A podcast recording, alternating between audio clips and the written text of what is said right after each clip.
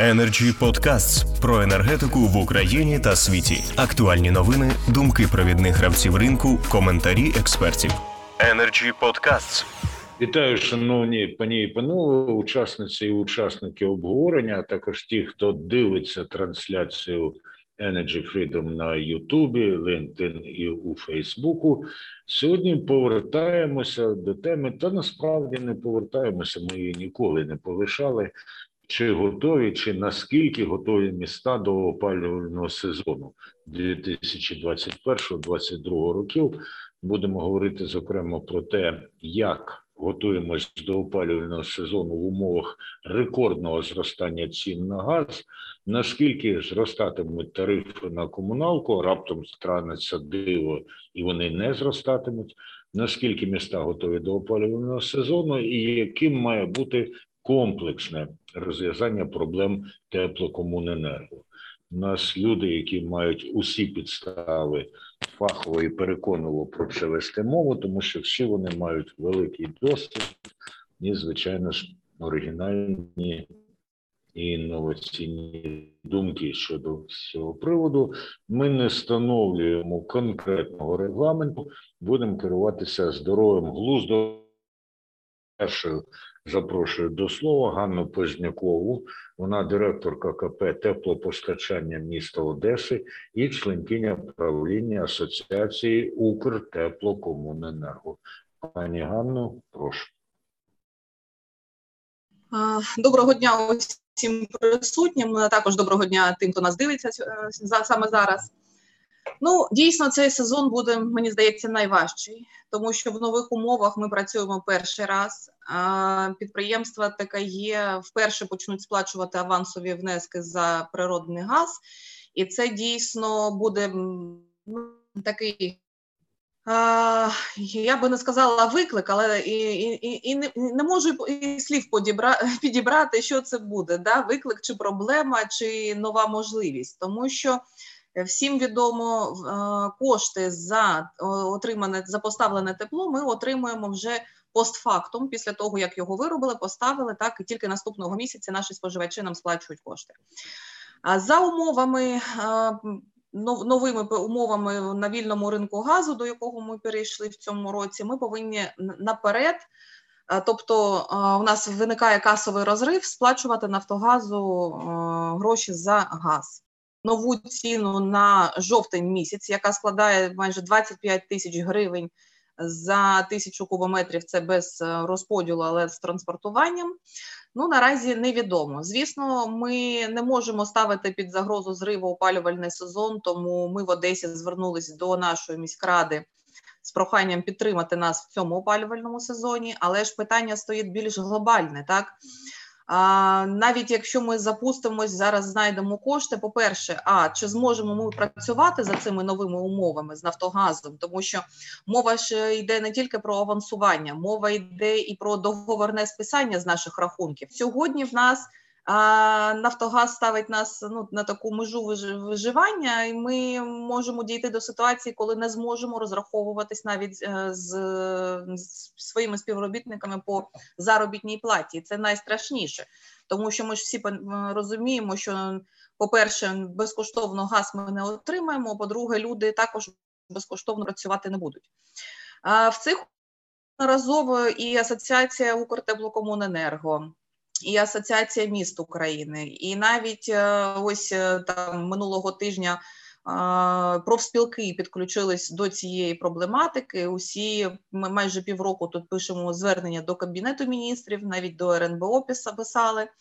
На жаль, нормативна база для запуску нового опалювального сезону досі відсутня. Нас все, коли там нам обіцяють завтра чи післязавтра, ось нові якісь терміни, там перше жовтня, вийдуть постанови, без яких ми не можемо працювати. Ну що казати, якщо навіть ми не маємо публічних договорів наразі, які проголосовані, затверджені Кабінетом Міністрів, але досі не опубліковані. В таких умовах казати про підготовку до опалювального сезону ну, досить складно. Я тут хочу окремо зазначити, що з технічної точки зору так, підприємства більш-менш, ну, я буду за себе казати, загалом готові до старту, тому що жоден керівник ну, не, не дозволить собі не підготувати котельні, не підготувати там теплові мережі і таке інше. Тобто технічна сторона питання в нас цього року викликає найменше запитань.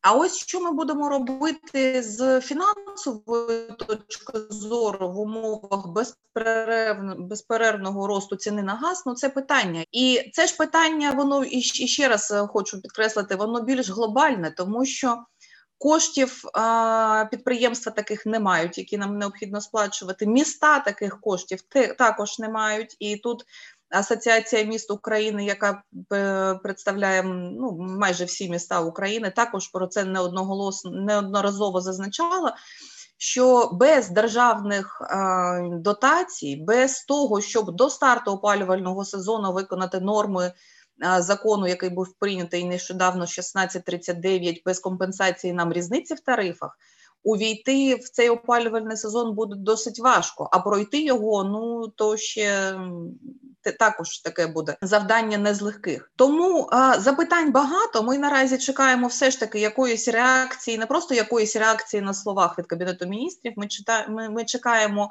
нормативних актів, так, підзаконних, які б дали нам змогу працювати, навіть досі не вирішено питання з спецрахунками, які... А, ну, постанову скасували для теплопостачальних підприємств, а нічого іншого не видали.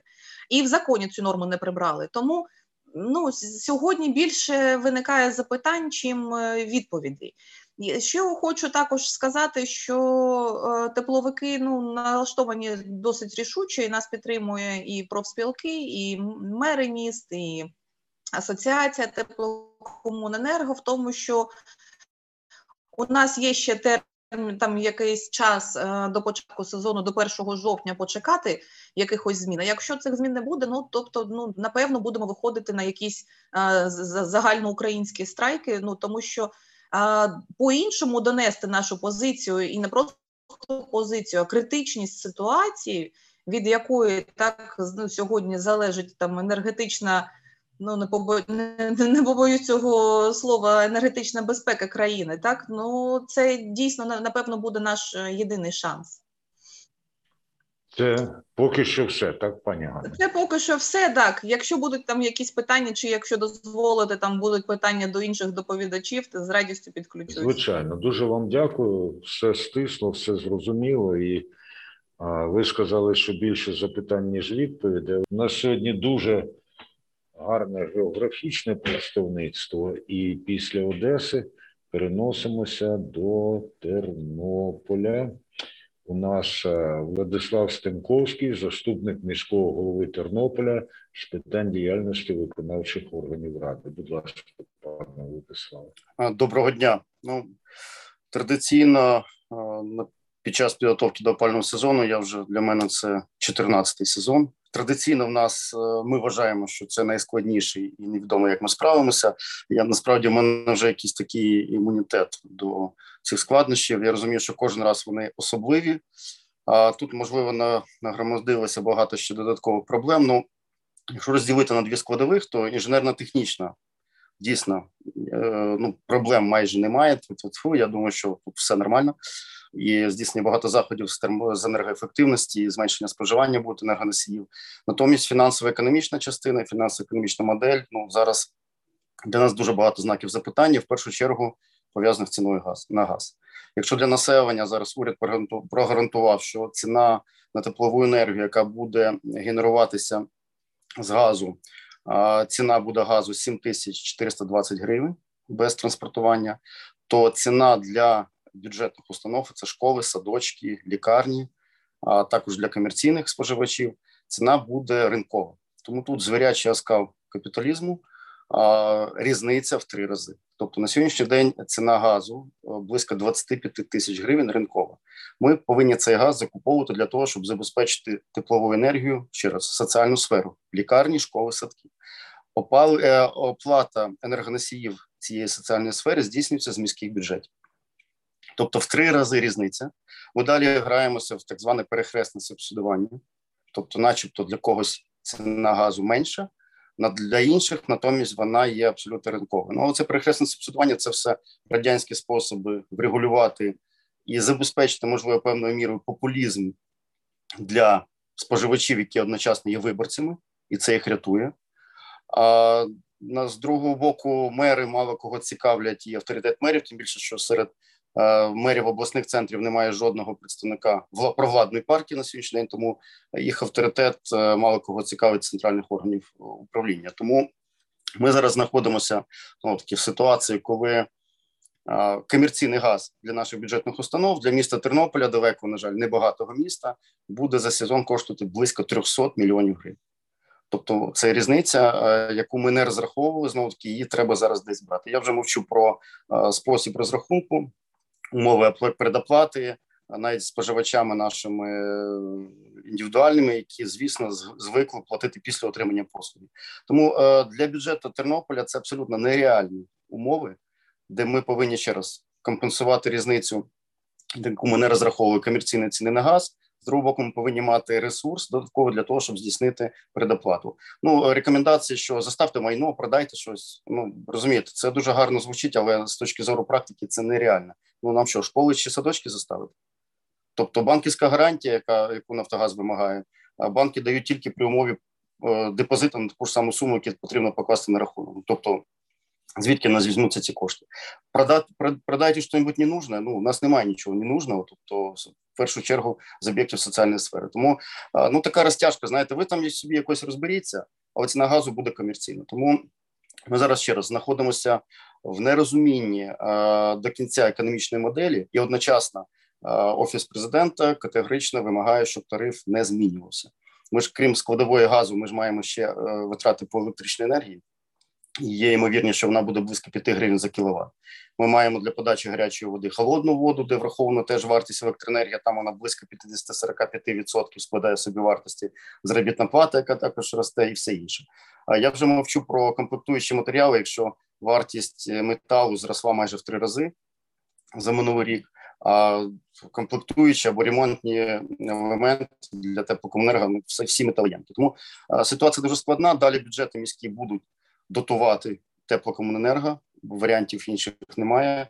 Тобто ми будемо замість здійснювати капітальні вкладення в розвиток інфраструктури міста, ми будемо ці гроші використовувати для того, щоб забезпечити функціонування е, теплоенерго і в першу чергу, знову-таки, в зимовий період, який в нас майже шість місяців, опалювальний сезон, забезпечити експлуатацію, е, забезпечити е, нормальне функціонування соціальної сфери. Тому через в умовах, в яких ми знаходимося, не можна там, давайте трошки потерпимо, давайте трошки там зменшимо подачу температури, якщо це лікарня, або це школа, або садочок. Ну, тут поняття економії взагалі відсутнє, можна бути енергоефективним, але ми залежимо дуже сильно від зовнішніх температур. І та формула, яку нам Нафтогаз пропонує, що навіть цей газ по сім чотириста двадцять ми беремо в межах а, ліміту щомісячного. Якщо ми не зможемо передоплату робити по газу, то відповідно, Нафтогаз попереджував, що буде нас відрізати від газопостачання. Тому ситуація складна. Ну, ще раз, для мене це там чотирнадцятий сезон, кожен раз це було все, все пропало. Абсолютно впевнений, що навіть якщо кризові будуть моменти, то і уряд буде мобілізовуватися і приймати якісь рішення, ну, виход з ситуації. Нас, ще раз, залишити міста самі на сам, е- ну, це може призвести до нового Алчевська, а тут перебої в подачі теплової енергії в мінусових температурах, ну, це далі критичні об'єкти, критична інфраструктура міста може далі не відновитися, і це будуть великі проблеми. Дуже вражена картина намальована вами, і, зокрема, дякую вам за те, що ви висловили сподівання на те, що навіть уряд буде брати участь у розв'язанні проблеми. Побачимо. Тепер у нас ще одне важливе українське місто – це Черкаси, і має слово Павло Карась, директор КП «Черкаситеплокомуненерго» Черкаської міської ради. Будь ласка. Шановні колеги, хочу насамперед розпочати із дуже простої речі. У нас в країні повна відсутність будь-якої політики в сфері теплопостачання. І, мабуть, це найбільша проблема. Скажіть, будь ласка, теплопостачання як вид діяльності – це бізнес чи соціальна функція? Це саме фундаментальне питання, на яке треба дати відповідь. Коли це бізнес, то бізнесу треба не заважати. Він повинен працювати за ринковими методами, і спосіб регулювання бізнесу-монополістів у світі є. Нас це не бізнес, тому що нас не працюють жодні важелі. Ви тут говорили, що є ринок газу. Ну не смішіть, будь ласка, ну який ринок газу? Немає ніякого ринку газу. Є один продавець, Нафтогаз України, абсолютно закрита контора, начебто вона державна, якою керують якісь іноземці, на яку навіть уряд не має впливу, вони не приходять на наради ні до прем'єр-міністра, ні до міністра житлово-комунального господарства, ні в Офіс Президента. Їх треба дуже довго просити, а які просити, то вони присилають Журавльову. Хто така Журавльова, не знає ніхто. Ну, це е, е, газова няня, як її назвав Вітренко. Тобто е, жодних ринкових методів не працюють. Біржа працює? Ні. Вона номінально працює, але там два відсотки оборотів ресурсів. Яка вартість газу в Україні? Скажіть, будь ласка, хтось знає? Ні, ніхто не знає. Скажіть, будь ласка, яка структура газу в сховищі? Мій тариф, він опублікований, є структура мого тарифу. Кожна цифра підтверджена. Дайте структуру вартості газу. Чому двадцять чотири тисячі? Чому сім тисяч чотириста двадцять? Знаєте, як було шість дев'яносто дев'ять в минулому році? Араха мені цифра сподобалася. Іншого просто причини, щоб було шість дев'яносто дев'ять, не було. При таких умовах відсутності політики ми є заручниками ситуації. От ви говорите, що попередній колега з Тернополя говорив, що технічно все добре. Ну, я з вами категорично не згідний. Технічно ми готові запустити опалення на обладнанні, яке повинно було бути давним-давно модернізоване, а значна, цього, значна частина цього обладнання просто викинута. Просто злочинно це обладнання далі експлуатувати. Я зараз модернізовую котельні, у мене росте, в мене непоганий стан підприємства базовий, ну кращий, ніж в більшості в Україні, ми прибуткове підприємство, але... Я модернізовую котельню, я зменшую споживання електричної енергії в два цілих шість десятих рази після модернізації. Я збільшую е, коефіцієнт корисної дії котлів там, з дев'яносто один відсоток, в мене високий рівень коефіцієнта корисної дії, в мене немає ні одного котла менше дев'яносто один відсоток, я збільшую майже до ста відсотків. Скажіть, будь ласка, е, величезні втрати в нас йдуть через те, що ми просто викидаємо газ. Основний котел України... Нагадаю, мій сто п'ять. Із коефіцієнтом корисної дії, дай Бог, сімдесят п'ять відсотків. Це основний котел нашої країни. Ми можемо палити газ і можемо давати якесь тепло. Але говорити, що ми технічно повністю готові, це теж неправда. Щодо стану справ, давайте говорити так. Коли ми не зможемо нормально перезимувати, коли не будуть підвищені тарифи. Крапка. У міських бюджетів коштів немає. Я зустрічався з міським головою Львова на цих вихідних. В них така сама ситуація, як у нас. Ми не зможемо профінансувати з міського бюджету не підвищуючи тариф. Просто фізично цих коштів немає. І ріст газу, і ріст інших складових. Я просто нагадаю, електроенергія зросла на шістдесят відсотків, вода на сто відсотків, заробітна плата на сорок шість відсотків. Не підвищувати тариф можливості немає. При підвищенні, навіть при підвищенні тарифа, ще на сімнадцять тисяч газ кошти в міському бюджеті Черкаському були, щоб забезпечити фінансування бюджетних установ. При двадцять чотирьох тисячах їх немає. Яка буде вартість газу в листопаді, не знає ніхто. Умови або ти платиш, або з тебе забирають всі кошти, призведуть до того, що ми зупинимося. Я як керівник підприємства, я не допущу невиплати заробітної плати. Я зупиню роботу підприємства. І я думаю, це зробить кожен із вас, тому що це кримінальна відповідальність. Друге питання. Новий закон про банкрутство. В разі наявності заборгованості підприємства, яку протягом місяця ми не можемо погасити, ми відповідаємо всім своїм особистим майном, як керівники підприємства. Е, стосовно різниці в тарифі, ну це просто, ну вибачте, мене обікрали. Мене уряд України обікрав. Повністю в мене вкрали інвестиційну програму. тому що я не можу її заявити на різницю в тарифах по тій причині, що в мене не введені об'єкти в експлуатацію. У мене не заміна мережі чи ремонт чогось. У мене величезна модернізація котелів. Враховуючи те, що в нас постійно щось міняється, фізично здати в ДАБІ документи, хтось пробував отримати дозвіл на початок будівництва по новим правилам через дію, чи ще щось зробити. Ми фізично не здали в експлуатацію об'єкт, а там чотири умови. Мало того, що має бути затверджена інвестпрограма, має бути вона повністю профінансована, вона має е, бути поставлена обладнання і зданий об'єкт в експлуатацію. Тільки тоді зараховується на різницю в тарифах. Тобто в мене просто за останні два роки сорок мільйонів інвестиційної програми мого підприємства вкрали. Більше того, у мене різниця в тарифах, е, у мене менші втрати в зв'язку з модернізаціями, чим е, передбачено в тарифах. Не набагато, але менше. От цю різницю, яку ми зекономили в зв'язку з тим, що ми багато працювали, в мене теж вкрали. Скажіть, будь ласка, яка мотивація в мене в подальшому щось робити? Абсолютно ніяк. Більше того, колеги, е, різницю в тарифах подайте за два дні. Де мільйони гривень, під якими я повинен розписатися, а в постанові чітко написано, що відповідальність за розрахунок різниці в тарифах лежить на керівнику.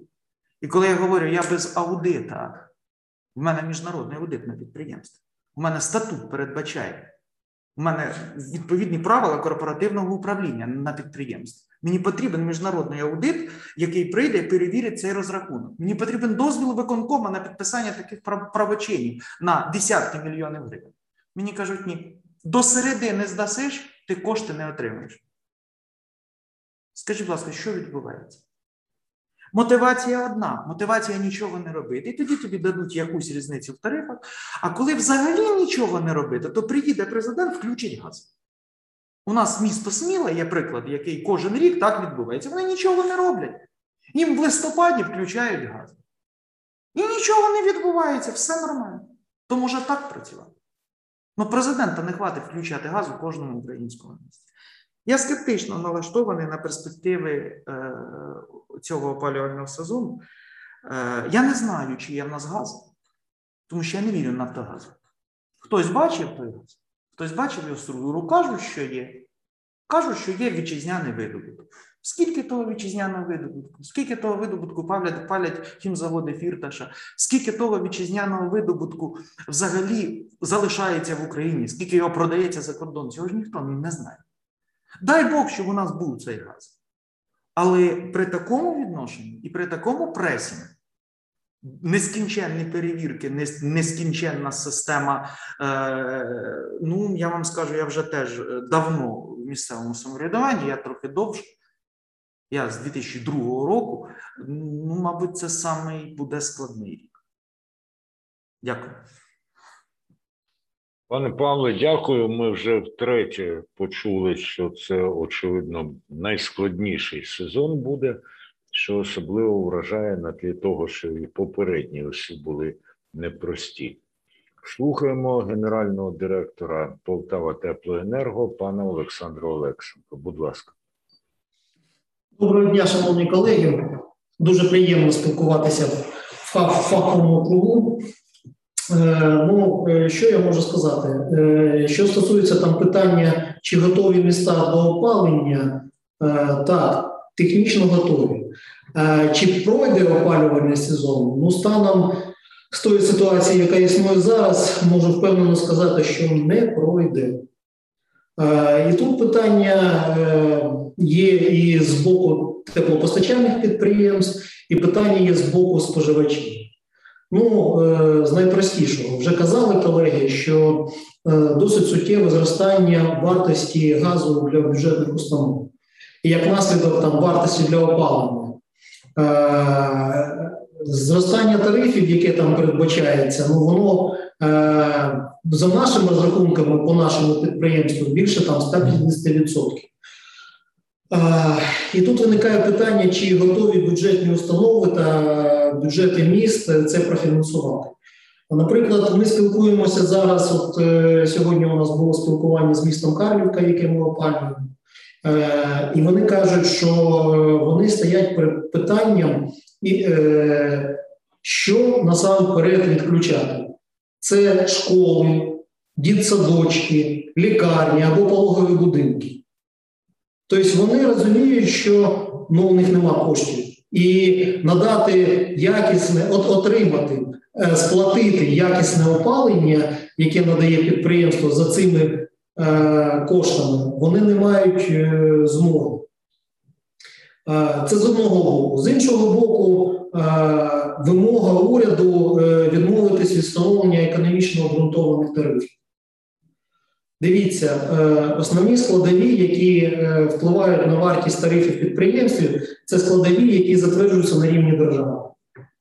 Електрична енергія, ну, принаймні розподіл електричної енергії ен ка ер е, розподіл газу ен ка ер е, вартість газу фактично НАК, як би ми там не казали, але це держава, а заробітна плата – це на рівні держави встановлення мінімальної заробітної плати.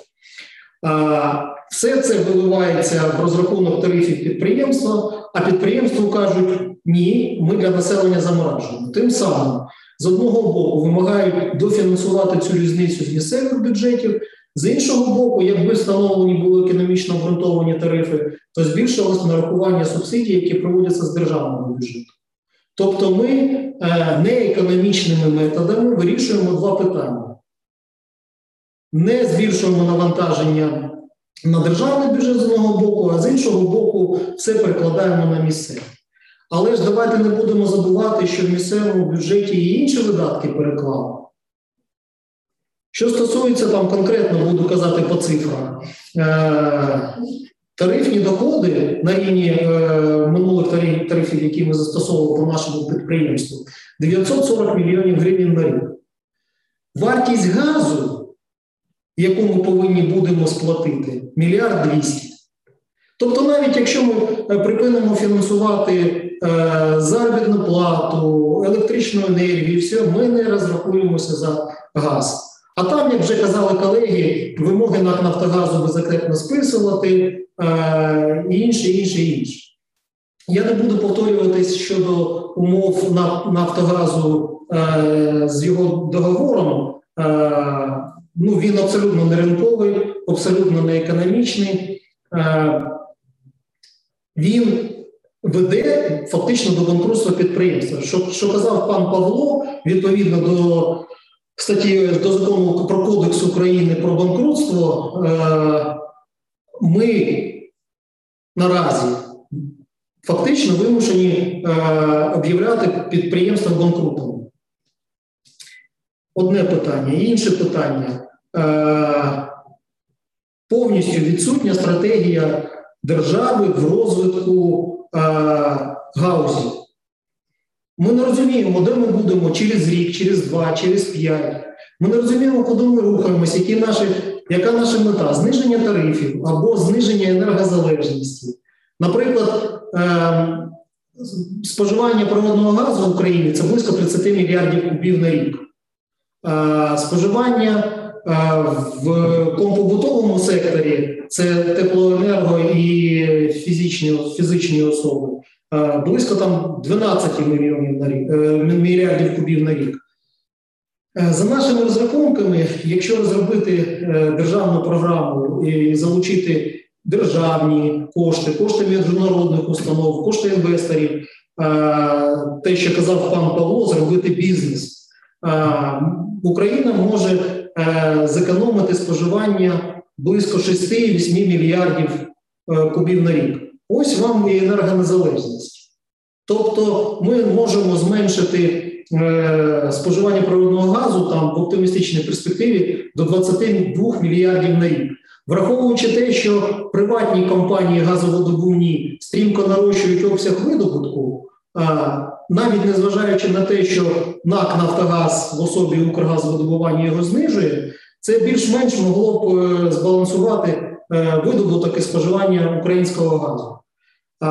Але що ми бачимо? Ми бачимо, що нам рисують програми двадцять двадцять, зараз рисують програму, там, як вона називається, двадцять тридцять, виділяють значне державне фінансування в НАК «Нафтогаз України» на розвідку, на видобування. Причому член правління НАК «Нафтогаз» Отор Вандерланден каже, що ну, ми не можемо гарантувати, ви ж розумієте, це е, певні ризики, ніхто не гарантує там видобування додаткового газу.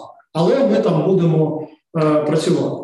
Я можу сказати, що навіть якщо у них все це вистрілить, е, в видобуванні є е, визначення е, корисного сроку е, дебіту скважини. Це разовий ефект, який там триває близько там три-п'ять років, а потім йде зменшення е, дебіту. А якщо ці кошти інвестувати в е, модернізацію, в енергоефективність, ми отримуємо сталий щорічний ефект, який можна реінвестувати, е, отримувати ще більший ефект. Державної стратегії нема, руху нема. Кожен рік ми виживаємо. Причому е, цей рік, ну вже казали колеги, він ну, найгірший. З одного боку, я кажу про ті підприємства, які були під регулюванням Національної комісії. Ми майже три роки не отримували ніякого коригування тарифів. І стрімко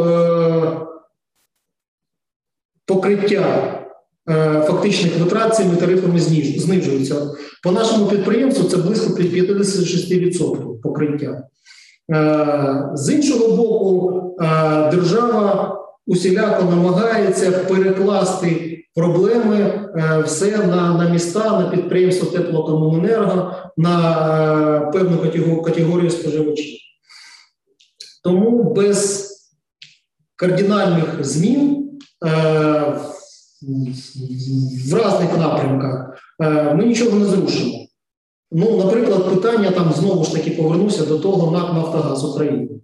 А, що я казав вам, Павло, ми не розуміємо, скільки газу а, фактично має свого НАК «Нафтогаз України», скільки він законтрактував під компанії там, групи РГК, скільки він фактично зможе а, надати в опалювальний період. А, і тому, ну, я кажу, як є, ми зараз у себе розробили е, алгоритм відключення споживачів, розуміючи, що нам ніхто не гарантує, навіть якби ми там сплачували сто відсотків за цей газ, нам ніхто не гарантує е, фактичного поставки газу. І ми повинні бути готові. Кого ми відключаємо? Фізичних споживачів, бюджетних споживачів, інших, пологовий будинок чи кого. Ну, ну от вам питання проходження опалювального сезону. Що стосується вартості газу, ну дивіться, ну не треба ж видумувати там нічого нового. Давайте вивчимо досвід інших держав. Стрімке зростання вартості газу відбувається не тільки в Україні. Іспанія, наприклад, вона звела надзвичайний стан, зафіксувала граничну планку вартості газу. Та ж ситуація відбувається в Великій Британії. Що мішає нашому уряду? Ми ж розуміємо, що зараз критичний стан, що це не типова ситуація. Ми кажемо про ринок газу, так, це дуже добре і ну, особисто я за риночні відносини. Але е, все добре в міру. Зараз у нас критичний стан, давайте його об'являти. У нас же ж яка ситуація? У нас в теплоенергетиці така ситуація, в енергетиці у нас. Е, якщо там минулого року ми мали запаси вугілля, е, там, два мільйони сімсот тисяч тонн, і то наприкінець опалювального сезону цього вугілля не хватило, і різниця покривалася за рахунок роботи теплової генерації на газу. То зараз ми маємо сімсот тисяч. Міністерство енергетики, мабуть, собі теж рахує, що вони спрацюють на газі, а на фактично ми ж не розуміємо, що цього ресурсу немає. Питання там знову, я е, повторюся, то, що пан Павло казав, нам кажуть ринкові ціни, ну вони ж не ринкові, ну де у нас ринок газу фактично? Е, ринок газу з'явиться, якщо ми е, демонополізуємо НАК. Ну, питання НАКу, е, воно вже перезріло. наші колеги звертаються до Укргазвидобування з питання там продайте газ напряму. Їм відмовляють. Ну і ще багато інших питань. Там справедливості раді е, необхідно зазначити, що певні позитивні зрух, зрухи є. Е, там, якби, якби нам це не нравилось, там якість, швидкість, е, але е, прийнятий закон про е, списання заборгованості, про фінансування різниці в тарифі. Да, він недосконалий, да, там методика, е, ну, багато питань, да, дуже стислі терміни, але він є. І це певним чином ну, дозволить підприємству вирішити минулі питання, які раніше накопичилися, і завдяки е, політики уряду. Е, але надалі, що ми будемо мати? Ми будемо мати ті ж проблеми. Тому е, питання нормативне, питання е, відокремлення е, сфери теплопостачання від політики і переведення в економічну площину, ну це, мабуть, питання немає. Дякую. Дякую, пане Олександре. Отже, ми отримуємо дедалі повнішу картину, але ця картина зміст, що називається. І зараз послухаємо людину, яка може нам дати уявлення, принаймні, про те, як взагалі стоять справи у галузі теплокомуненерго. Арсентій Блащук, президент Асоціації «Укртеплокомуненерго». Будь ласка, пане Арсентію. Доброго дня всім.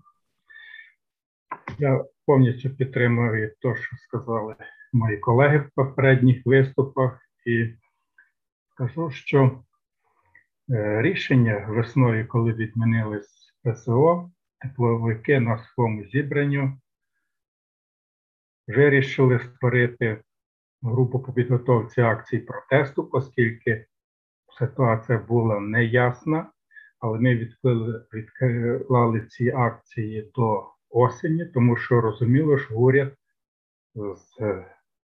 кажуть, швиденько ці проблеми не вирішить, оскільки літній період споживання газу в нашому підприємстві є дуже незначним. Тому ми розраховували, що до початку опалювального сезону ці проблеми будуть врегульовані.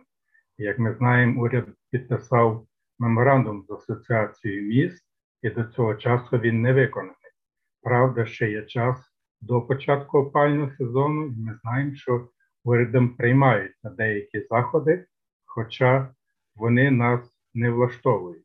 Тому п'ятнадцятого вересня ми знову в черговому плані, не в черговому засіданні, а згідно наших планів ми зібралися в місті Львові. Це було більше п'ятдесят найбільших підприємств України теплопостачальних. Ми прийняли чергове звернення до уряду, де все-таки наполягали на тому, не змінюючи свою позицію, що НАК «Нафтогаз України» повинен відкоригувати договір відповідно до чинного законодавства, прибравши ці норми, які порушують монопольне законодавство.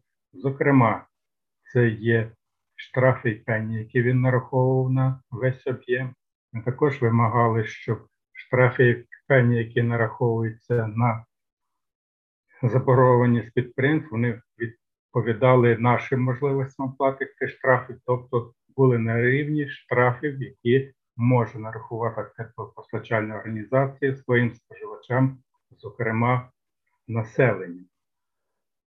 Крім того, ми також виступаємо зміну, щоб не було безакцентного списання і договору так званої мирової угоди, щоб підприємства могли працювати в нормальних умовах.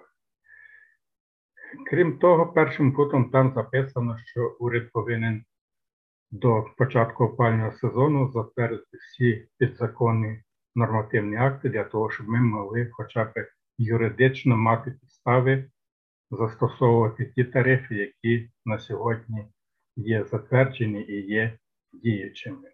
Таку позицію підтримує і Асоціація міст, і ЦКП Роспілки, і ми спільно підписали таку відкриту заяву. Все-таки е, є надія, хоча я дивлюся, що в проєкті бюджету на слідуючий рік ніякої різниці в тарифах там не видно. Є надія, що до кінця року ми все-таки зарахуємо певні суми, які уряд нам заборгував. Але знову ж виходить цікава ситуація, коли в попередні роки, якщо в нас була різниця в тарифах, ми рахували її досить просто, була відповідна постанова, це були фактичні нарахування, які проведені підприємством, і фактичні витрати, які підприємства несли за свою діяльність. На сьогодні хитрий такий є, як кажуть, маневр нашого уряду. Видно руку нашої нацкомісії, яка регулювала наші підприємці, дорегулювала до того, що аж тридцять мільярдів збитків тепер держава має шукати, щоб компенсувати нашим підприємствам. І в розрахунку різниці в тарифах вилучили всі кошти, які надавались місцевими органами влади на підтримку підприємства. У нас не один рік ми мали ситуацію, коли багато підприємств не мали коштів на зарплату. Відповідно, місцеві бюджети десь допомагали підприємствам, щоб вони могли виплатити людям заробітну плату і якось вижити в тих складних умовах. Також, як було згадано, вже всі інвестиції на модернізацію чи розвиток підприємств також були сьогодні вилучаються з цієї різниці в тарифах. І саме найбільш кричуще, що виключається і понаднормативні витрати. Якби вони виключалися хоча б згідно нормативу, який був ще затвердженим КТМ двісті чотири в розмірі тринадцять відсотків, так ні, комісія ж підказала, що потрібно понаднормативні витрати – це ті, які закладені в тарифах нормативу комісією, не КТМ, а комісією, і ті, які фактично є. У нас фактичні витрати десь в межах двадцять відсотків, а тепер порахуємо в тарифах. Комісія закладала вісім відсотків, дев'ять відсотків. Я завжди казав, що для чого нам Європа, коли в нас в тарифах такі самі втрати теплової енергії, як в Європі. Хоча в нас не модернізована теплоенергетика і далеко до європейських стандартів. Тобто в черговий раз по цих двох позиціях у нас практично половину різниці в тарифах буде забрано, і ми знову будемо в тій борговій ямі, які є на сьогодні, і залишаємося. Хочу ще звернути увагу, що ми не говоримо про, не говоримо тільки про НАК, про поставки газу, об'єми газу. Ми забуваємо, що є ще компанії облгази, приватні, які також кажуть, якщо ви нам не погасите борги, ми вам просто не включимо газ. Тобто перед кожним опальним сезоном всі тепловики знають, працівники облгазу повинні прийти, розпломбувати газове обладнання, щоб ми могли безперешкодно користуватися газом, складання відповідних актів і тому подібне. Так на сьогодні вже, от, наприклад, Хмельницькгаз по Кам'янець-Подільську, там борг десять мільйонів, який має бути списаний, ну, зарахований відповідно по різниці в тарифах. Є вже попередження листом, якщо ви не заплатите десять мільйонів, відповідно газ вам не включиться. На сьогодні ще є підприємства, яким заблоковані рахунки, знову ж не можна працювати, хоча уряд давав вказівку, і уряд, і президент, щоб НАК «Нафтогаз» розблокував розрахункові рахунки по всіх підприємствах. Тобто, щоб не забирати багато часу, скажу, що на сьогодні ми не бачимо виконання меморандуму, підписаного урядом. Сьогодні ми не бачимо виконання доручень, які давались президентом НАКу «Нафтогаз». Сьогодні бачимо знову черговий, як перед кожним опальним сезоном, тиск «Нафтогаз України». Вони, як завжди, намагаються перед початком зими зібрати побільше грошей різними методами, а потім все одно вони виконують вказівку, щоб включити газ і розпочати опальний сезон.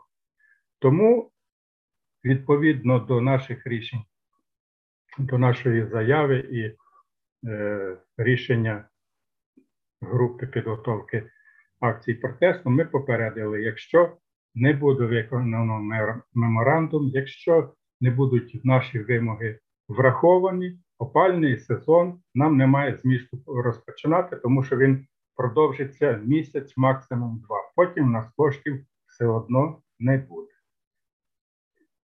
В мене коротко все. Дякую.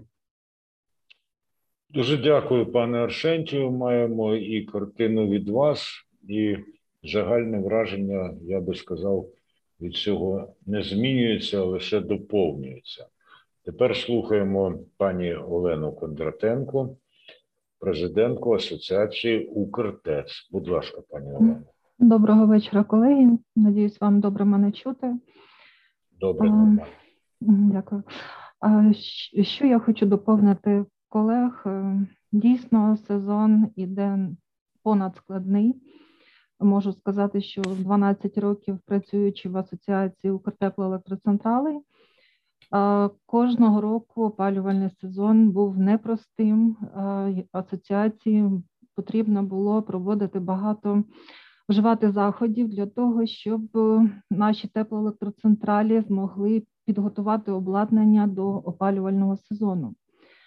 Коли працював ще ринок електричної енергії, ми брали авансові платежі за рахунок товарної продукції, яка мала вироблятися в осінній період, і за цей рахунок робилось ремонт обладнання. На жаль, уже ринок електроенергії інший. Зараз ми працюємо в ринкових і дуже збиткових умовах. Я відволікчусь трошки, скажу, що теплоелектроцентралям важко працювати не тільки тому, що вони працюють на ринку тепла, і в ринку електроенергетики, і в ринку газу. В ринку електроенергетики до нас, як до теплоелектроцентралей, в законі про функціонування ринку електричної енергії були передбачені перехідні умови. На жаль, уже понад два роки, як вони не виконуються. Не виконуються ті нормативні акти, які були прийняті, про що ми вже не раз зверталися і до президента, і до прем'єр-міністра. І понад двох років теплоелектроцентралі несуть збиток в частині виробництва електроенергії. А виробництво теплової енергії без виробництва електричної енергії неможливе, так як у нас є когенераційні установки, і технологічно це неможливо. Це таке от наша відмінність від теплопостачальних підприємств. Що б хотіла почати, це про те, що зараз на кожному засіданні прем'єр-міністр, також міністр Мінрегіону, енергетики доповідають про готовність підприємств до ОЗП. А кожного дня вони доповідають про те, що от уже понад дев'яносто відсотків підприємств теплопостачання, тепловиробництва, вони готові до опалювального сезону. Є також різниця в цій інформації, так як Держенергонагляд, така поважна установа, яка кожного року видає паспорти готовності підприємствам про можливість працювати на обладнанні. Так от, день тому Держенергонагляд доповів про те, що лише... ну, як сказати, не дев'яносто відсотків готовності, а тридцять відсотків підприємств, які виробляють теплову енергію, не готові до проходження опалювального сезону. Про що це говорить? Це говорить про те, що тридцять відсотків підприємств не отримають паспорти готовності, без, нічого, без яких вони не можуть почати опалювальний сезон. Це те, що стосується самої підготовки обладнання. Щодо обладнання теплоелектроцентралей, так, вони доповідають в області і місцевим органам влади кожен день про те, кожну неділю проходять різні робочі групи, і своїми силами вони роблять все можливе для того, щоб підготувати обладнання і включитися вчасно. Ще б хотілося продовжити це про те, що працюючи в ринках, повинні бути і ринкові умови. Для роботи ринку, це ні для кого не секрет, потрібно було виконане перше і важливе питання – це стабілізація фінансового стану підприємств. Це означає, що для того, щоб почав працювати ринок, потрібно всі стару заборгованість, яка є перед підприємствами, перед нами. Для того, щоб ми змогли працювати в ринкових умовах, потрібно було виконати цю умову. Ринок газу запрацював понад п'ять років тому, ринок електричної енергії понад два роки тому, ринок тепла, дай Бог, запрацює, тільки вже навіть не знаю, які ставити прогнози, коли він запрацює. Чим в нас є відмінність від підприємств комунальної власності, теплоелектроцентралі, не всі комунальні, ми також є в оренді, є державні, і отримати дофінансування або якусь фінансову підтримку з місцевих бюджетів не є такої можливості. Це не передбачено місцевими бюджетами, обласними бюджетами. Ми є, маємо бути самодостатніми, але немає у нас джерел фінансування погашати всю ту, всі ті фінансові потоки, які на нас зараз будуть покладені з початком опалювального сезону. Про що б хотіла звернути увагу, це про те, що уряд, доповідаючи на нарадах про те, що до опалювального періоду ми отримаємо різницю в тарифах, ми отримаємо фінанси для того, щоб закупити природний газ або ж те ж саме вугілля, яке накопичувати потрібно не один місяць. Ситуацію з накопиченням вугілля, я думаю, це ні для кого не секрет, що вони набагато нижчі з показниками минулого року. І в цьому році навіть ті теплоелектроцентралі, великі підприємства великих міст змушені були зупинятися в міжопалювальний період через неможливість оплачувати за таку за високу ціну природного газу, необґрунтовану, і через недостатність вугільної продукції. Це вперше, що великі підприємства теплоелектроцентралі не змогли надавати послуги в міжопалювальний період. Це теж велика складність. Що казати, що до меморандуму колеги вже говорили, що він просто не виконується. Ми кожен день, кожного місяця ми чуємо обіцянки уряду про те, що він виконується. На жаль, якщо уряд дослухався б до нас і робив все в терміни, ті, які зазначає в протокольних рішеннях, в протоколах Ради нацбезпеки, можливо, було б легше зайти в цю зиму. Вже, що б я хотіла ще сказати, це основне ще питання про перегляд тарифів. А уряд, ну, я думаю, вони підстрахувавши себе, можливо, якби я була теж в уряді, то так би і зробила, щоб є у нас децентралізація, але вона ще не закінчена. Місцеві бюджети ще не мають достатніх коштів, щоб погашати і підтримувати от таку галузь, як теплопостачання і тепловиробництво. Що б я хотіла сказати, це про те, що вони прийняли рішення з одного боку, щоб місцеві ради самі установлювали тарифи, розмір тарифів, і в той же час вони своїми рішеннями їм забороняють підвищувати тарифи. А щодо теплоелектроцентралей, нам установлює тарифи Національна комісія ен ка ре ка пе, і, на жаль, на сьогоднішній день тарифи для бюджетної сфери та інших не переглянуті. Сьогодні, за інформацією тепло, керівників теплоелектроцентралей, вони отримали від Нафтогазтрейдингу ціну на газ на жовтень, і ціна складає майже двадцять п'ять тисяч, це двадцять чотири, якщо бути точними, то двадцять чотири тисячі дев'ятсот тридцять три шістдесят дев'ять. А якщо ми закінчували опалювальний сезон для І для інших, то, ну, бюджетної сфери та інших, і ціна була менше одинадцять тисяч, то зараз, якщо ми входимо в опалювальний період і не з переглянутими тарифами в ціну майже двадцять п'ять тисяч, ви розумієте, яка це різниця. От, і е, потрібно спрощувати процедуру перегляду тарифу.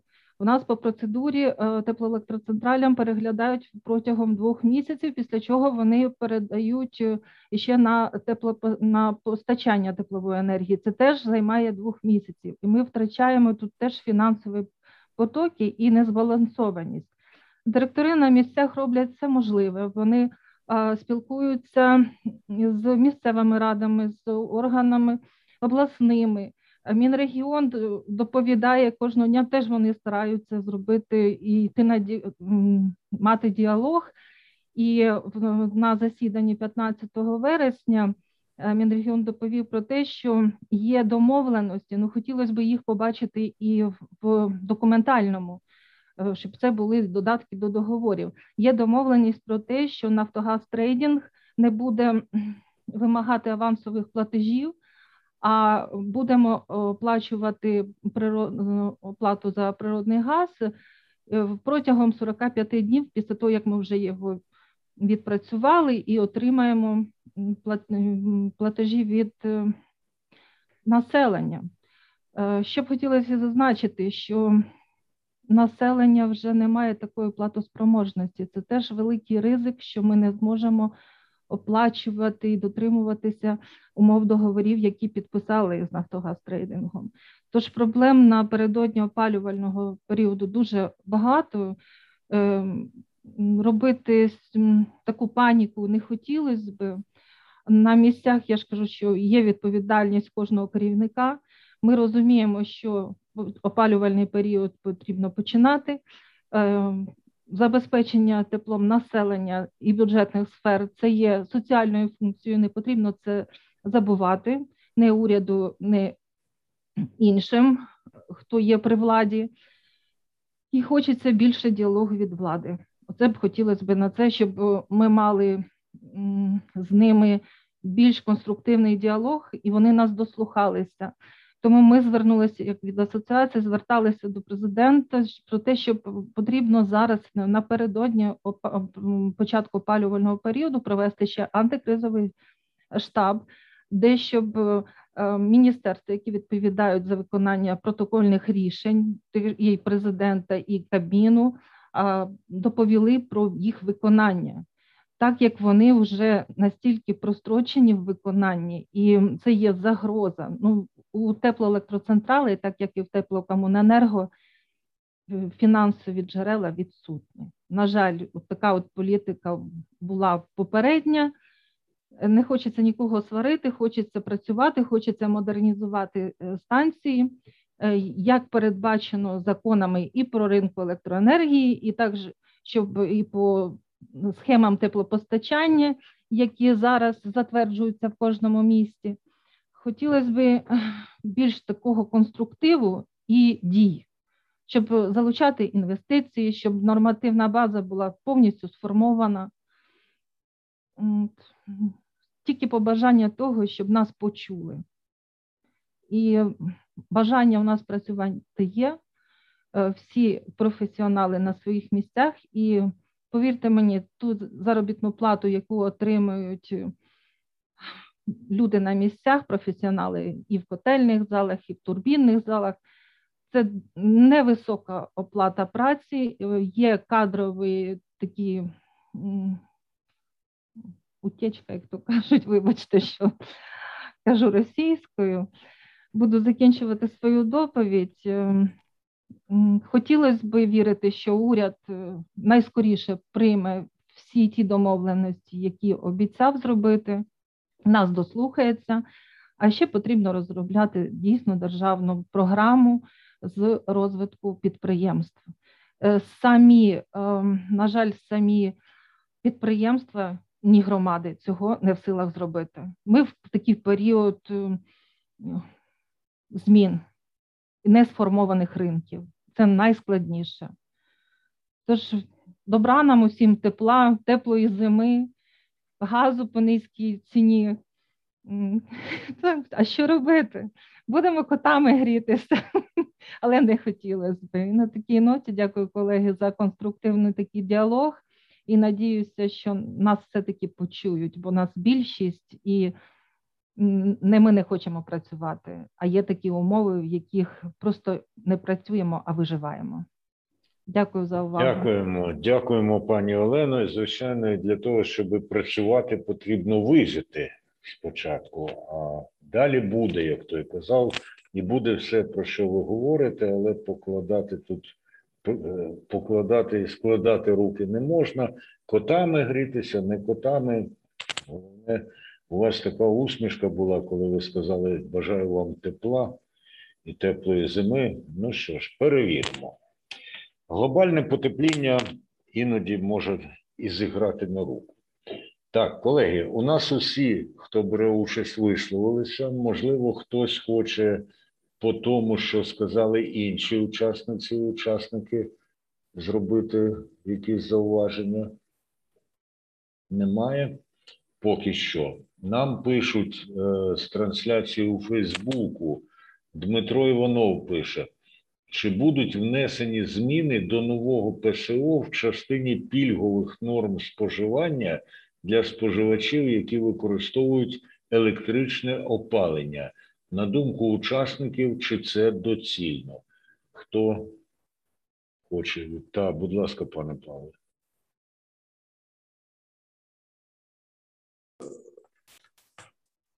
Доцільність, ну, взагалі, є нонсенсом наявність ПСО на електричну енергію.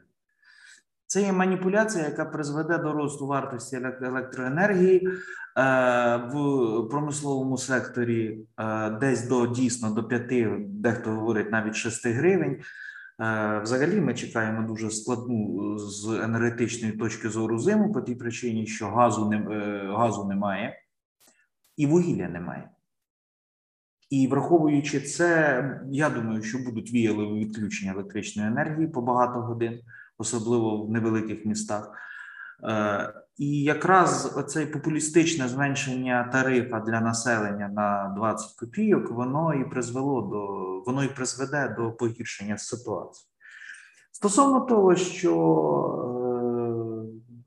вночі потрібно стимулювати перехід на нічні тарифи і е, стимулювати е, нічне споживання і таким чином підтримувати. Не просто електричне опалення підтримувати, а підтримувати нічне е, опалення. Це логічно для єдиної енергетичної системи. Але те, що відбувається із квазіринком, який фактично не працює, тому що коли е, абсолютна більшість договорів укладається не в ринку дова наперед чи в внутрішньодобовому ринку, а в такому квазіутворенню, де олігархи торгують між собою, який називається ринок прямих договорів, такого немає ні в одній країні. Це не ринок прямих договорів. Це договорняк е, з незрозумілими правилами. Вибачте, це не ринок. І в такому випадку говорити про те, що є якісь правила гри, які, на які можна впливати, ну, це не приходиться. Поки в нас буде це дорогуще сонце, яке йде в карман однієї людини, яке найдорожче в Європі. Поки в нас буде е, оця система з незрозумілими договорами, коли ринок, то ринок має бути для всіх однаковий. Не повинно бути ніяких прямих договорів. Повинен бути ринок, і ринок повинен бути і для сонця, і для вітру. Це повинна бути ціна попиту і пропозиції. І коли ця система не працює, коли хтось в ринку, а хтось може купити е, своїм обленерго для свого заводу, е, купити самостійно електроенергію в атомної електростанції, то в такому випадку це не ринок.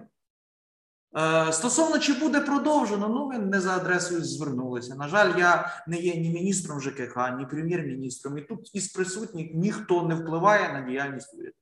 І більше того, жодного разу за весь цей час нас не спитали, у всіх нас, яка наша думка з якогось приводу. Нам тільки приходять і дають інструктивний матеріал. Причому приходять і нам розказують, як жити люди, які... поняття не мають навіть віддаленого, як воно має бути. Які взагалі поприходили з незрозумілих галузей, незрозуміло, чим вони займалися. Тому для шановного е, нашого глядача можу сказати, що е, чи буде щось, не знаю. Чи можуть обдурити і обіцяли наявність знижок на електроенергію для електроопалення, а їх відібрати? Ну, теоретично можуть. Чому так? Тому що виборців, які мають е, це електроопалення, їх дуже мало. І їхнім інтересом можна зневажити. А от тих, хто споживає до ста п'ятдесяти кіловат, їх дуже багато. і їхнім, їм двадцять копійок е, подачки, кості з барського е, столу, оце, оце, да, це може спрацювати. Дякую, пане Павле. Я звертаю увагу, що там запитували також не тільки, чи це буде, а чи це, на вашу думку, доцільно. І дякую за те, що ви завжди, до речі, розставляєте крапки над «і», принаймні, що стосується вашої особистої думки. А може ще хто? Так, будь ласка, пане Олександре. Так, дякую. Дивіться, особисто я впевнений, що з державою не потрібно грати в азартні ігри. Пільговий тариф на електричну енергію для опалення – це азартні ігри. І з точки зору фізики, що таке електрична енергія? Електрична енергія, ми беремо якийсь енергоносій, виробляємо з нього тепло, яке виробляє пару, пара крутить генератор, виробляє електричну енергію, яка надходить в мережу, потім ми його для опалення знову переробляємо в тепло. Це, як то кажуть, там двойна перегонка. Е, і ми повинні зрозуміти, що собівартість цього тепла з електроенергії, вона е, значно більша, ніж первинна собівартість виробленого енергоносія. Е, оця вся різниця вартості, як це працює, вона перекладається, знімається з отримувача пільгового тарифу електричної енергії і перекладається на е, іншого споживача, на юридичну особу, послугами якої користується той же споживач. Тобто це перекладається, наприклад, на водоканал, на теплоенерго, і той же споживач сплачує цю вартість тільки отуди. Або вона перекладається на гарантованого постачальника. Все це призводить до зростання заборгованості енергоринку перед виробниками електричної енергії. Ми ж знаємо, яка зараз ситуація в галузі електроенергетики. Там колосальні, в тому числі, як казав пан Павло, з зелених тарифів, там колосальні заборгованості. Система на грані колапсу. І тому рано чи пізно з метою запобігання цього, там неважливо який урок, все це повинно ну, бути відредаговано до економічної суті, і воно буде відредаговано. І те, що споживач приймає рішення переходити на електричне опалення, чесно кажучи, це гра з державою в азартні ігри. Держава, поки їй вигідно, вона, ну це явно популістська річ, вона застосовує цей механізм. Але, на жаль, це призводить до накопичення боргів і до колапсу банків. Тому може ще рік, може два, принаймні три, ну, в самому кращому випадку там, до п'яти років, і все це буде відмінено. Дякую, пане Олександре. Ще є нагода відповісти на це запитання. Якщо вважаємо, що розкрили це питання повністю, то переходимо до прикінцевих зауважень. І я прошу висловитись Владислава Стемковського, будь ласка. Ну, залишається тільки молитися, так? Якщо, якщо зараз узагальнити все, що ми зараз почули, і ну, я, звісно, жартую, хоча молитися ну, ніколи не заважаю. Ще, ще і проповідувати можна. І проповідувати. Ну, власне, серед нас тут є проповідники, mm. і ми з нашими колегами, ну, напевно, майже кожен сезон десь в унісон говоримо, хоч з різних регіонів, але суть та ж сама, тому що ми не вигадуємо проблему, ми не готуємося до... там до зустрічі з вами, наприклад, чи до якоїсь наради, штучно формуючи якусь там повістку денну, тобто порядок денний. Ми дійсно говоримо про проблеми виробничого характеру, а, ну я ще не, не тільки виробничого, але а, збалансовані проблеми життєдіяльності міста і проблеми міського бюджету. Ну, коли з Києва говорять, та виділіть з бюджету і профінансуйте, ваше ж там, ми ж вам дуже багато грошей на місцях залишили, у нас ж делегованих функцій і повноважень не менше. І ще раз, ми повинні розуміти, що бюджет формується з платників податків, серед яких є і не споживачі централізованого теплопостачання. Чому людина, яка проживає в умовах там, не знаю, приватного будинку, платить податки, повинен фактично за рахунок своїх податків отримувати не там відбудовану інфраструктуру міста, а дотувати споживачів, які живуть в багатоповерхових будинках. Тобто, ну, тут немає логіки, ще раз, і якогось збалансування навіть суспільних інтересів, тому що ми далі, знову-таки, будуємо ринкові відносини, далі переграємося через перехресне субсидування, як наслідком є соцекономіки. І в першу чергу це популізм.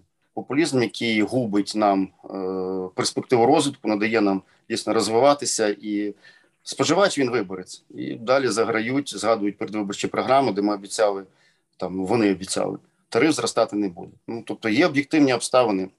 Нам пропонують зварити борща, продавати його за три гривні, при тому, що м'ясо сто п'ятдесят чи двісті гривень і сметана тридцять п'ять. Але кажуть, ви якось там собі розберіться. Ну, але якось там десь знайдіть, продайте щось непотрібне і так далі. Тому ну, відчуття перше, що досить часто в Києві не розуміють реалістичність проблем, які є. І те, що ми можемо опинитися при температурі мінус двадцять градусів в умовах, коли в нас буде бракувати газу, і буде страждати інфраструктура, а є закони фізики, і при мінусових температурах зупинка теплопостачання призводить до того, що рідина теплоносій замерзає і руйнує мережі комунікацій, в яких вона знаходиться. І вода розширяється при, при замерзанні, і тут ми нічого нового не згадаємо. Тому, ще раз, ми не знаємо температурні режими, в яких ми будемо жити цієї зими. Нам, попри все, мусить бути заборона відключення газу при температурах нуль і менше. Да, навесні будемо розбиратися, але місто мусить і країна функціонувати, жити в пологових будинках. Ми вчора подали пологовий будинок теплової енергії, тому що головний лікар став дітям, припишу, жінкам, ну, немовлям холодно. На вулиці зараз вночі плюс вісім в Тернополі вночі. Відповідно, будівлі охололи, пологовий будинок ми подали теплову енергію. По якому тарифу? От я насправді не знаю, але ми подали тепло, тому що це, ну, це, це навіть не обговорюється. І тому далі, ну, так само кожен з нас буде на місцях приймати рішення, брати на себе відповідальність, так як колись нас, нам погрожувало, що ми відбираємо газ поза лімітами і все інше. Ну, ще раз, ми мусимо забезпечити життєдіяльність наших міст і безпеку наших людей, дітей в першу чергу. Тому, ще раз, виживемо в будь-якому випадку, тільки ну, це все через нерви, і, як на мене, ми неправильно використовуємо суспільно ресурс. Тобто ми боремося самі з собою, витрачаємо колосальний час, замість того, щоб займатися модернізацією і розвитком вперед, ми боремося там Київ з провінцією, провінція з Києвом і так далі. Тому, але ще раз, сто відсотків, що ми зустрінемося з вами п'ятнадцятого квітня, умовно, на закінчення опалювального сезону, проаналізуємо ситуацію, ну, знову-таки, ми будемо молитися, без цього ніяк. Ну і, звичайно ж, поділимося досвідом, як вдалося пережити цей сезон. Я дякую пану Владиславу за його емоцію, за його відчуття. Я гадаю, що ми всі поділяємо це, хоча, може, іноді і не даємо знаки. Ганна Познякова, ваші прикінцеві зауваження, будь ласка. Ну, по-перше, дякую усім, хто сьогодні виступав. Було дуже приємно почути і якусь, можливо, там альтернативну точку зору, і навіть не альтернативну, а те, наскільки ми, а, ну, в принципі, бачимо цю проблему в унісон, так, є якісь нюанси, але, в принципі, ніхто нічого там альтернативного чи запереч... не заперечив ті факти, які ми озвучували. Тому, дійсно, ця проблема, вона є, і її потрібно вирішувати. Хочу підтримати сказане в частині того, що, звісно, ніхто не помре, і опалення буде. Питання ж в іншому, якою ціною це опалення буде, так? І що ми будемо робити, ну, п'ятнадцятого квітня, я думаю, це питання постане раніше, а, тому що дійсно нам сьогодні, містам сьогодні запропонували відмовитись від усього, від будівництва шкіл, садочків, лікарень, можливо, від будівництва якоїсь нової дороги задля того, щоб спонсорувати «Нафтогаз». Ну, це також якесь таке викривлене задзеркалля, тому що дійсно ніякого ринку немає, є тільки монопольне становище, так, однієї компанії. І, ну, а ви що хочете, те й робіть. Ну, так не буває, і дійсно запас, запас міцності у наших підприємств досить великий, там тридцять років якось протримались, але наскільки нас ще хватить за таких умов, ну, то таке риторичне питання. Дякую усім, бажаю всім а, пройти цю зиму, а, і, як то кажуть, а, з гідністю, так? Ну, а там будемо дивитись і вже розбиратись по факту з тими проблемами, які виникають. Дякую, пані Ганно. Ви задали сьогодні тон нашої дискусії, і прикінцеві зауваження ваші, вони теж надихають і підтримують. Побачимося, як той казав, у квітні, але поки що не відмикайтеся, бо важливо, що скаже, наприклад, Олена Кондратенко. Будь ласка. Дякую. Колеги, було правильно сказано, виживемо, але якою ціною? Не хотілося би, ми сьогодні не говорили про централізоване опалення, його втратити дуже швидко, а відновити майже неможливо в нашій фінансовій можливості. Якщо брати до уваги досвід наших сусідів європейських, то ті навіть, хто відмовлявся від централізованого теплопостачання, вони починали до нього повертатися. І потрібно розуміти це, і щоб розумів і уряд, що всіми зусиллями потрібно зробити державну програму щодо відновлення централізованого теплопостачання. Воно є, нам воно дісталося в, по наслідству, як то кажуть, і його треба зберегти, його треба відновити, його треба модернізувати. І в цьому я бачу лише за підтримки уряду. Міста не зможуть це зробити. Ще повністю децентралізація не, не, не дійшла свого завершення. І кидати міста в одиночку з своїми проблемами – це кощунство. Просто не, не потрібно так робити. І я надіюся, що дослухається уряд, дослухається президент до наших і порад, і до наших застережень, бо з року в рік у нас виходить початок опалювального періоду, і його проходження – це як біг з препятствиями.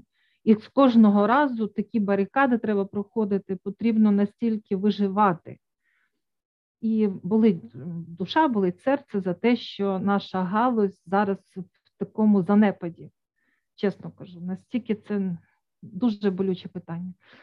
А керівникам підприємств бажаю сили, наснаги, бажаю, щоб було розуміння з мерами, з головами обладміністрації, щоб вас чули, щоб вас підтримували, щоб вас не кидали наодинці з проблемами, які створили не ви. Ви професіонали своєї справи. Мені приємно те, що ми знайомі, те, що ви робите роботу для країни, ви несете соціальну функцію. Виконувати її в таких умовах, які наразі, це дуже складно. Ви просто герої нації. Тож бажаю вирішення всіх проблем, щоб уряд все ж таки спромігся нас почути і дав змогу працювати, модернізувати обладнання, модернізувати наше централізоване теплозабезпечення, робити нашу країну енерго незалежною, щоб наші діти зростали в теплі. Дякую за увагу. Приємно було всіх почути і побачити.